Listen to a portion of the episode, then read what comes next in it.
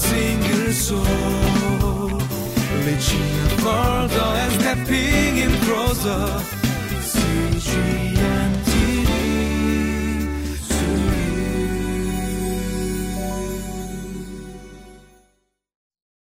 Want to welcome you to Living Life. Today we're looking at the book of Titus. And in this chapter, we're going to see that Paul wants to give some words of encouragement to Titus as he's going to be reaching out to those in the church where he is serving there on this island of Crete.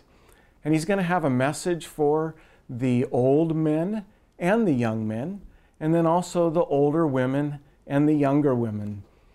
And as I was reading through this text, I couldn't help but think about my dad.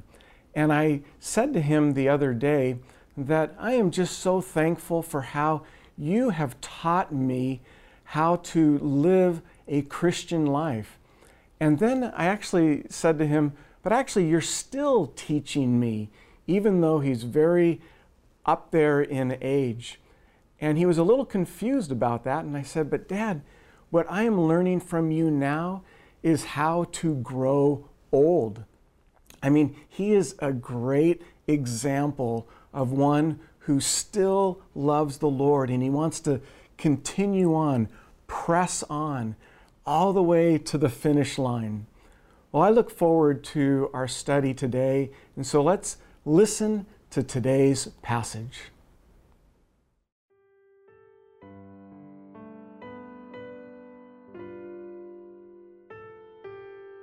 Titus chapter 2, verses 1 through 8. You, however, must teach what is appropriate to sound doctrine. Teach the older men to be temperate, worthy of respect, self controlled, and sound in faith, in love, and in endurance. Likewise, teach the older women to be reverent in the way they live, not to be slanderers or addicted to much wine, but to teach what is good. Then they can urge the younger women to love their husbands and children, to be self controlled and pure, to be busy at home, to be kind, and to be subject to their husbands, so that no one will malign the word of God. Similarly, encourage the young men to be self controlled. In everything, set them an example by doing what is good. In your teaching, show integrity, seriousness, and soundness of speech that cannot be condemned so that those who oppose you may be ashamed because they have nothing bad to say about us.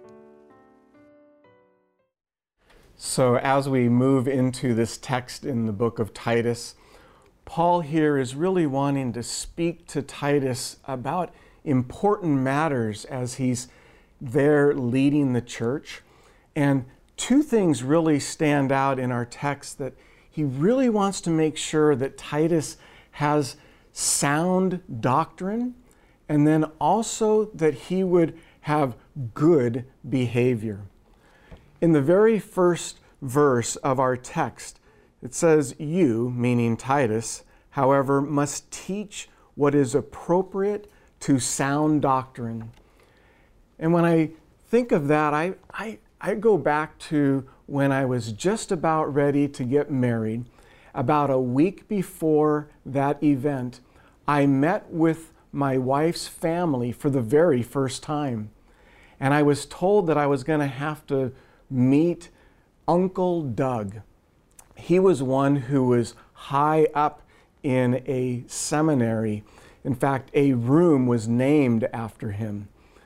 But this Uncle Doug, when he met me at the door when I was meeting him for the first time, he put his arm around me and led me to a couch and he said, So, you're going to marry my niece. And he began to just ask me questions about my faith. And so he asked me, Well, so what do you think about the Bible? And I said, Well, the, the Bible is the Word of God. I said, It's, it's our final authority for faith and practice.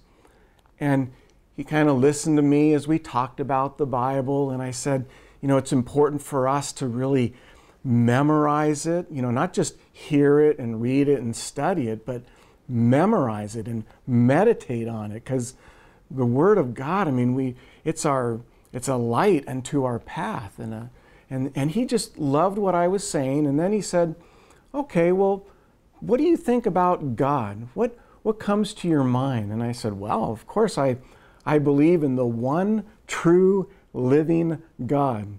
And this was all sound doctrine for him. And I, and I was saying to him that I believe that there's one God and he exists eternally in the three persons of the Trinity the Father, the Son, and the Holy Spirit. And we're sitting on the couch, and he's like, Okay, well, tell me more about Jesus and about salvation. And I said, Well, I mean, our salvation comes through Christ alone. I mean, we're saved by God's grace alone, through faith alone, because of Christ alone.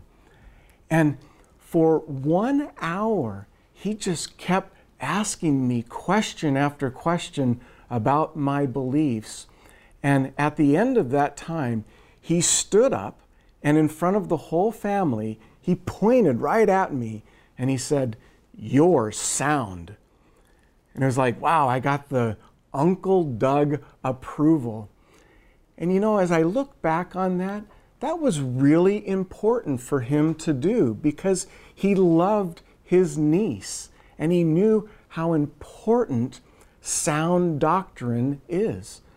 Well, the Apostle Paul, when he's writing to Titus, he knows how important sound doctrine is.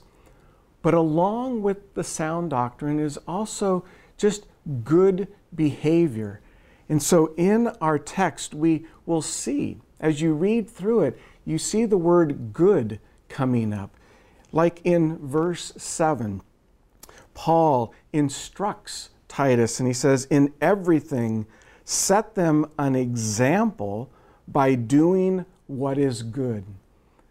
And so, yes, Titus, as a pastor, you're a, you're a role model of holiness. I mean, not only are you teaching sound doctrine and you're a shepherd of the very ones that God has called to be his own, and that you're a physician of the soul, but you are a role model. People are watching you. And so you got to take care of your own life with the Lord because you want to be one who is having an ongoing, interactive, ever deepening relationship with Jesus Christ.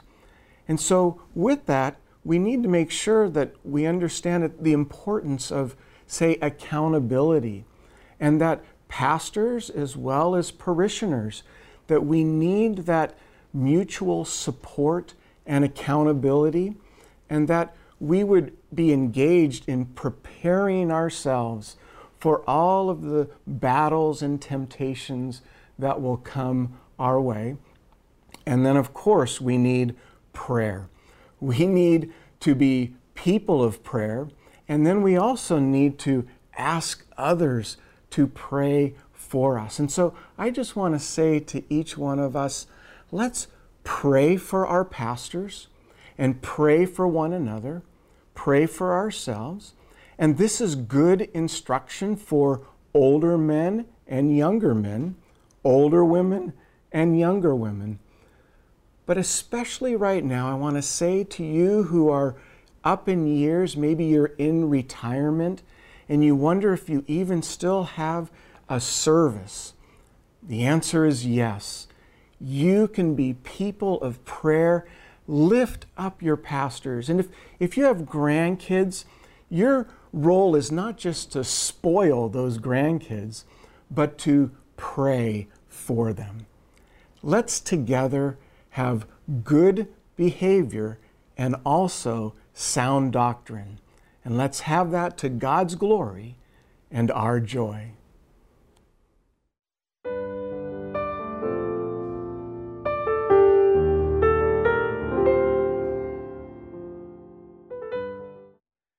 Well, as we close today and we're thinking about sound doctrine and also good behavior and conduct, I think about a spiritual exercise that I'd like to invite you to participate in.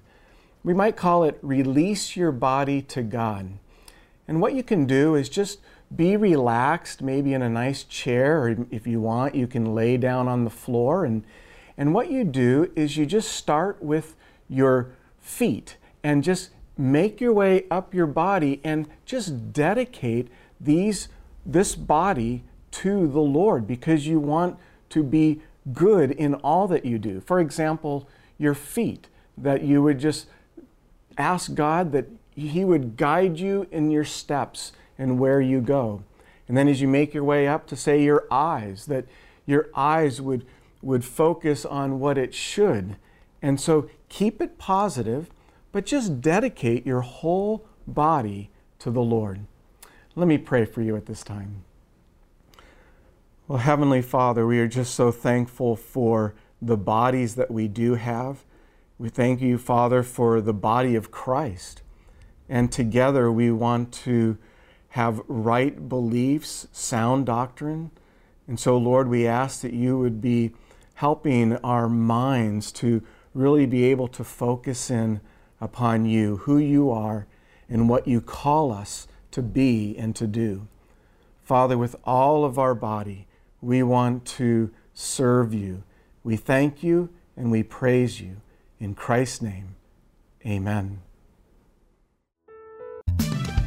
Våra singersång Reaching a further and stepping in closer